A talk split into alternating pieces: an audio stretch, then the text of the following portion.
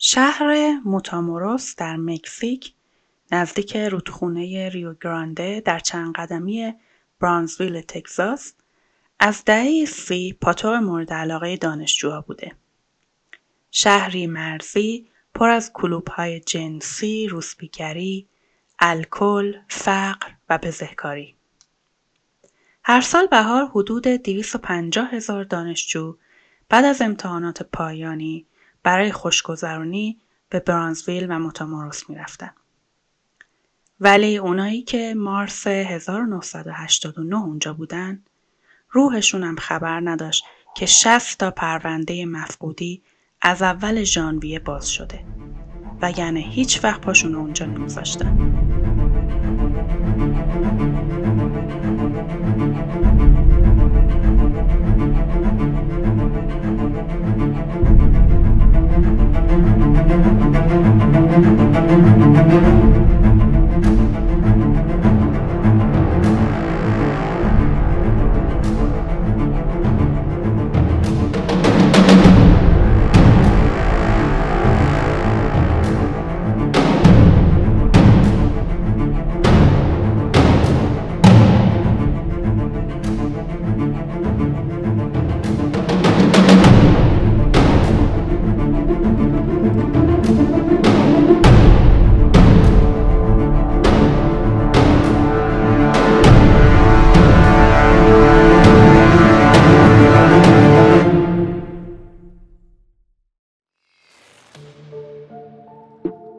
سلام.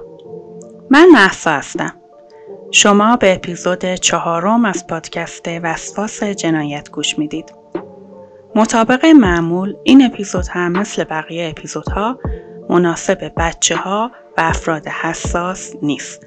پس لطفا اگه تنها نیستید این اپیزود رو با هنسفیری گوش بدید. اپیزود چهارم جادوی سیاه قسمت اول مزرعه.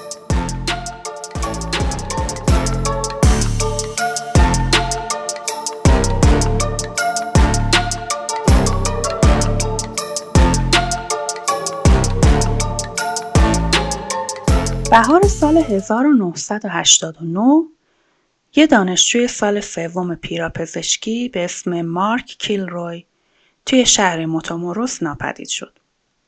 دوستاش چند ساعتی قبل از طلوع آفتاب 14 مارچ 1989 گمش کردن و فردای اون روز ناپدید شدنش رو به پلیس گزارش کردن. طی ده هفته قبل از این ماجرا آدمای زیادی ناپدید شده بودند ولی هیچکس اهمیتی نمی‌داد. حالا چرا گم شدن مارک کیلروی مهم بود؟ چون اون انگلیسی زبان و از یه خانواده با نفوذ آمریکایی بود. دولت مکزیک فورا تحت فشار قرار گرفت و پلیس یه جایزه 15 هزار دلاری هم در ازای اطلاعات منجر به نجات مارک یا دستگیری آدم روباها تعیین کرد. مقامات آمریکایی هم مستقیم روی پیشرفت پرونده نظارت داشتند. 127 خلافکار سابقه دار در رابطه با این پرونده مورد بازجویی قرار گرفتن. البته بهتر بگی مورد شکنجه قرار گرفتن. پلیس محلول آب گازدار و سس تند رو به داخل بینی اونها اسپری می‌کرد تا ازشون حرف بکشه که البته موفق هم نبود و هیچ کس مارک رو ندیده بود. از طرف دیگه پلیس توی اون برهه به شدت مشغول قل و قم کردن و دستگیری قاچاقچیان مرز مکزیک بود. اول آوریل 1989 یه قاچاقچی سطح پایین به ایست پلیس توجه نکرد و پلیس اون رو تعقیب کرد. این قاچاقچی شخصی 20 ساله به نام سرافین هرناندز گارسیا بود که البته برادرزاده یکی از کله های قاچاق مواد مخدر هم بود. توی تعقیب و گریز هرناندز پلیس به مزرعه متروکه رسید. توی بررسی اولیه یه سری لوازم جادوگری و آثاری از وجود ماریجوانا اونجا پیدا کرد. هشت روز بعد پلیس به مزرعه حمله کرد. البته اینکه تو این هشت روز پلیس چیکار می‌کرده که زودتر اونجا نرفته و اینکه چرا هرناندز بعد از هشت روز هنوز اونجا بوده معلوم نیست. به هر حال پلیس به مزرعه حمله می‌کنه و سرافین هرناندز و یه قاچاقچی دیگر رو دستگیر می‌کنه. پلیس سرایدار مزرعه هم مورد بازجویی قرار میده و اونم اسم اعضای دیگه باند رو به پلیس لو میده و میگه که مارک کیلروی هم قبلا اونجا بوده.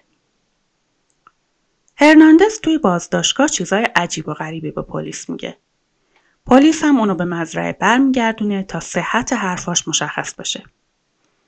هرناندز جایی رو به پلیس نشون میده و میگه اینجا اجسادی دفن شدن.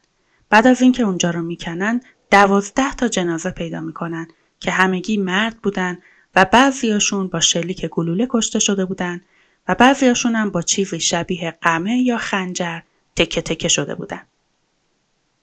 چیز دیگه ای که پلیس پیدا کرد یه دیگه آهنی بزرگ بود که توش پر از خون و احشام حیوانی و 28 تا تکه چوب بود. توی دیگ بین اقرب ها و انکبوت هایی که توی خون شناور بودن اونا یه چیز دیگه هم پیدا کردن. یه مغز انسان که احتمالا می‌تونین حدس بزنین مغز کی بوده. بله مغز مارک کیلروی که مدتها پلیس دنبالش میگشت. توضیحی که هرناندز گارسیا به پلیس داد این بود که اینها مربوط به آین مذهبی دین ما به اسم وودو هست و رهبری داریم که جادوگر قهار جادوی آفریقایی پالومامب است. به مزرعه می‌گفتن رانچو سانت النا و اونجا جایی بود که مراسم مذهبی خونینشون رو انجام می‌دادن. و معتقد بودند که برای حفاظت از معاملات موادشون باید قربانی هایی بگیرن که حالا جلوتر توضیح میدیم به چه شکل بوده. اما قبل از اینکه جان قربانی ها گرفته بشه رهبر فرقه برای شروع به قربانی ها که همگی هم مرد بودن تجاوز می‌کرده. خب حالا دیگه پلیس می‌دونست که دنبال یه قاتل روانی میگرده که قاچاقچی ها و مرید های زیادی دور برش رو گرفتن. ولی تنها چیزی که نمی‌دونست این بود که کجا باید پیداش کنه.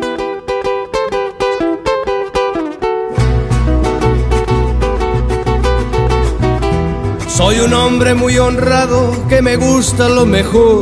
A mujeres no me falta ni el dinero ni el amor.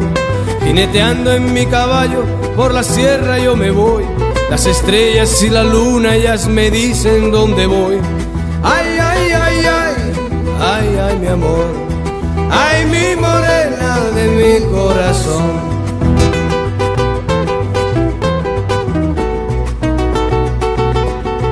قبل از ادامه یه توضیح درباره دین و آینی که هرناندز بهش اشاره کرده بود بدم.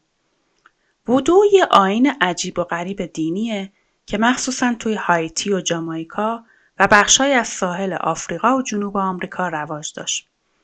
پای و اساس این فرقه جادوگری و خرافاته. برخلاف تصور، معتقدان این فرقه شیطون پرست نیستند. اما آینهای مذهبی غیرعادی و عجیب و غریبی دارند که اگه علاقه دارید می‌تونید برید بیشتر دربارش بخونید. خب بریم سراغ داستان خودمون. آدولفو د جیزس کنستانزو متولد یک نوامبر 1962 در میامی هست. اون اولین بچه از سه بچه خانم دلیا آرورا گونزالز هست که البته هر کدوم از بچه ها از پدر متفاوتی بودن. دلیا از یه خانواده کوبایی بود که به آمریکا مهاجرت کرده بودن. وقتی آدولفو شش ساله بود، مادرش از یک کشیش اهل هایتی که اهل فرقه پالو مویامبه بود، خواست که پسرش رو تقدیس کنه. چون بر این باور بود که با این کار توی آینده پسرش صاحب قدرت زیادی میشه. این دین پالو مویامبه هم که البته امیدوارم اسمش رو درست تلفظ کرده باشم دینی بود که آخر قرن 19 و اوایل قرن 20 توی کشور کوبا رواج داشت که تمرکزش روی ارواح مردگانه.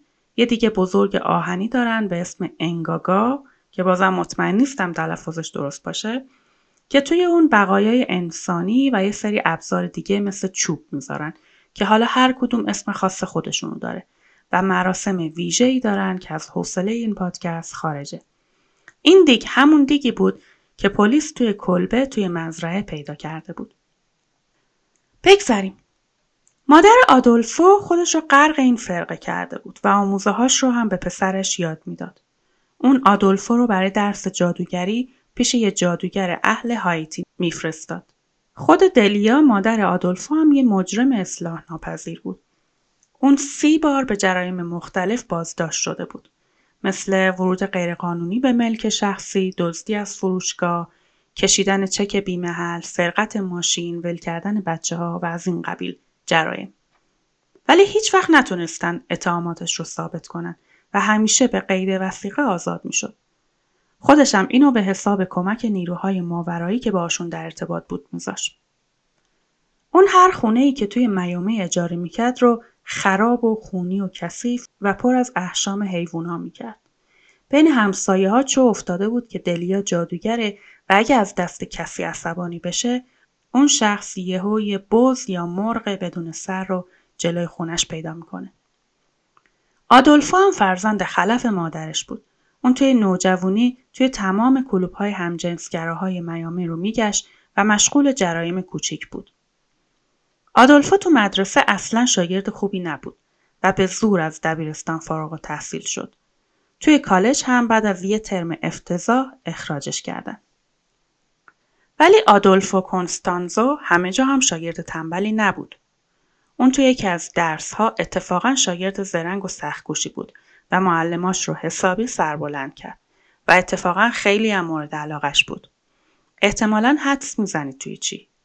بله توی کلاس جادوگری برای یادگیری جادوی سیاه. جادوی سیاه یا جادوی تاریک در واقع استفاده از نیروهای ماورایی یا جادویی برای اهداف خودخواهانه یا شیطانیه. جادوی سیاه نقطه مقابل جادوی سفیده. توی جادوی سفید سعی می‌کنن به ارواح نزدیک بشن ولی توی مراسم جادوی سیاه ارواح رو احضار می‌کنن تا چیزهایی در جهت منافع خودشون ازشون بخوان. از جادوی سیاه استفاده می شده و شیاطین و ارواح شیطانی رو احضار می‌کردن برای اینکه همسایه هاشون رو جادو یا نفرین کنن، محصولات کسی رو خراب کنن و بدنشون رو ترک کنن و از طریق روح سفر کنن. آدولفو هم کم کم داشت توی جادوی سیاه خبره می‌شد. با مربیاش قبرها رو میکندن تا دیک های جادوگریشون رو پر کنن. روی عروسک های وودو خون میریختن و سعی می‌کردن دشمناشون رو جادو کنن. توی آین پالومایومبه تمایزی بین جادوی سیاه و سفید وجود نداره و هر جادوگری می‌تونه بدون تعصب راه خودش رو انتخاب کنه. قاچاقچیان مواد مخدر هم اعتقاد داشتن که این مراسم از تجارت غیرقانونیشون محافظت می‌کنه. مادر آدولفو بعدها ادعا کرد که استعداد پسرش در علوم غریبه کم کم شکوفا شد و اون می‌تونست آینده رو با دقت عجیبی پیش بینی کنه. اون ادعا کرد که چند ماه قبل از تیراندازی به ریگان در سال 1981 پیش بینی کرده بود که جون سالم به در می‌بره. ولی آدولفو به نظر می رسید که توی پیشگویی آینده خودش خیلی موفق عمل نکرد. چون بعدا دو بار برای دزدی از یه مغازه و دزدیدن یه اره برقی بازداشت شد. تا اوایل سال 1983 آدولفو حامیش رو انتخاب کرد. کسی به نام کادی امپمبه که معادل شیطان توی مذهب خودشون بود. در واقع اون خودش رو وقف پرستش شیطان کرد. آخرین شرط ورودش هم این بود که سمبول های شیطانی با چاقو روی بدنش حک بشه که مربیش زحمت این کار رو کشید. آدولفو توی اوج مراسم مذهبی اعلام کرد که روحش مرده و خدایی نداره. حالا شاگرد دیروز امروز آماده رهبری بود. Me gusta tocar guitarra, me gusta cantar el son. Mariachi me acompaña cuando canto mi canción. Me gusta tomar mis copas, aguardiente es lo mejor. También el tequila blanco con su sal le da sabor. Ay, ay, ay, ay, ay, ay, mi amor. Ay, mi morena de mi corazón. حالا ببینیم این آدولفو د جیزس کنستانزو که اینقدر ازش حرف زدیم کی بود. این آقا همون رهبر فرقه ای بود که هرناندز موقع دستگیری ازش حرف زده بود. و اعضای فرقه به اون الپادرینو به معنی پدرخوانده می‌گفتن. در سال 1983 کنستانزو یک کار مدلینگ توی مکزیکو سیتی پیدا کرد و از اونجا بود که پاش به این شهر باز شد. اون اوقات فراغتش رو توی محله های بدنام پر از روسپی میگذرون و سرنوشت آدم ها رو از روی کارت های تاروت پیش بینی می‌کرد. اون قبل از اینکه به میامی برگرده اولین های مکزیکیش رو پیدا کرد. مارتین کوینتانا که همجنسگرا بود و عمر اوریا که هر دو از دوره نوجوانی عاشق جادوگری بودند. کنستانزا هر دوی اینها رو اقوا کرده بود و یکیش رو به عنوان شوهر و دیگری رو زنش معرفی کرده بود. بسته به اینکه در لحظه تمایل جنسیش به کدوم باشه. در عواسط سال 1984 به دنبال چیزی که مادرش از اون به عنوان افقهای تازه یاد می‌کرد به مکسیکو سیتی نقل مکان کرد و با مارتین و عمر هم خونه شد. اون در صدد جذب پیروان بیشتر بود و آوازه تواناییش توی جادوگری توی شهر پیچیده بود. همه می‌گفتن می‌تونه از آینده خبر بده و روح اشخاصی که دشمناشون اونا رو جادو کرده بودن پاکسازی کنه که البته هر کدوم هم قیمتی داشت. قیمت کاراش رو بعدا توی دفترچه روزانش پیدا کردن. اون 31 نفر مشتری دائم داشت که بعضیاشون تا 4500 دلار هم برای یک کار بهش می‌دادن. اون برای قربانی کردن حیوونا یه منو داشت. خروس 6 دلار، بز 30 دلار، مار بوا 450 دلار، گورخر بالغ 11 هزار دلار و طول شیر آفریقایی 31 هزار دلار. با استفاده از دانشی که از مربیاش توی فلوریدا کسب کرده بود، قاچاقچیان مواد مخدر رو جذب خودش کرد و برای انتقال مواد بر اساس پیشگوییهاش بهشون مشورت می‌داد و ازشون البته پول می‌گرفت. اون از قاچاقچی ها پول می‌گرفت تا اونا رو نامرئی و در مقابل دشمناشون ضد گلوله بکنه. قاچاقچی ها همشون از خانواده های سطح پایین روستایی بودن و به راحتی این حرفا رو باور می‌کردن. بر اساس نوشتهای خود کنستانزو یکی از قاچاقچی ها برای خدمت سه ساله چهل هزار دلار از قبل بهش پرداخت کرده بود. اواسط سال 1985 کنستانزو و سه تا از مریداش به گورستان مکزیکو سیتی دستبرد زدن و استخون مرده ها رو برای شروع آین دیگ خونین جمع کردن. کنستانزا از همه اخشار جامعه مشتری داشت. دکتر، مشاور املاک، مدل لباس، همجنسگراها. ولی عجیب تر از همه این بود که اون تاثیر زیادی هم روی مسئولین بالادست نیروی پلیس داشت. حداقل چهار نفر از اعضای پلیس قضایی به فرقه اون پیوسته بودند. یکیشون فرمانده تحقیقات مواد مخدر بود و یکی دیگه وانچورا گوتیپرز بود که فرستاده شده بود تا شعبه اینترپل مکزیک رو ریاست کنه. همه این آدم ها کنستانزو رو خدای کوچیکی می‌دیدن که خط ارتباطی مستقیم اونها با جهنم و دنیای ارواحه. سال 1986 وانچورا کنستانزو رو به خانواده قاچاقچی کالزادا معرفی کرد. و بعد هم به یکی از این کارتل های مکزیک. کنستانزا هم با جادو و اقفال این آدم ها حسابی پول به جیب می‌زد. تا اوایل سال 1987 اون قادر به پرداخت 60 هزار دلار پول نقد برای خرید آپارتمانی در مکزیکو سیتی بود و یه عالمه ماشین لوکس داشت از جمله یه مرسدس بنز 80 هزار دلاری. اون حالا از یک پیشگوی جوان به یه جادوگر سطح بالا تبدیل شده بود و دیگهاش را با قربانی های انسانی پر می‌کرد. اطلاعی از تعداد قربانیهاش در دست نیست ولی مدارکی وجود داره که حداقل 23 قربانی رو تایید می‌کنه. مقامات مکزیکی طی اون سالها پرونده های نقص عضو و قتل حل نشده زیادی داشتن. در طول سالهای ارتباطش با خاندان کالزادا به این باور رسیده بود که خانواده کالزادا موفقیتش رو مدیون جادوی اونه. برای همین در آوریل 1987 درخواست شراکت کامل در سندیکای اونا رو کرد که رد کردن. ظاهرا کنستانزا پذیرفت ولی توی ذهنش سودای انتقام رو میپروروند.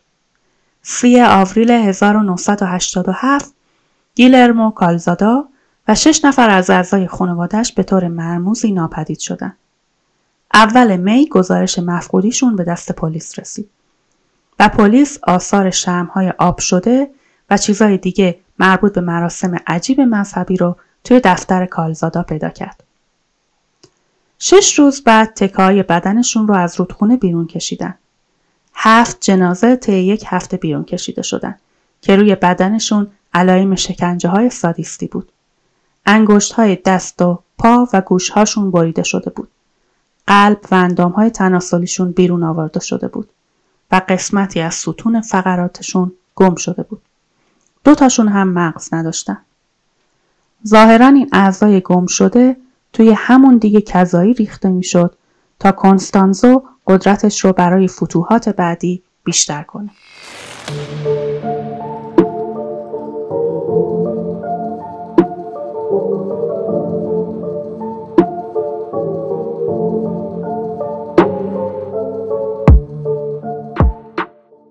چیزی که شنیدید اپیزود چهارم پادکست وسواس جنایت با عنوان جادوی سیاه قسمت اول بود.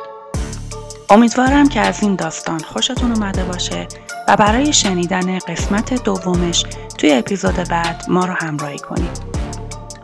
متشکرم که به پادکست وسواس جنایت گوش می‌دید و اون رو به دوستاتونم معرفی می‌کنید.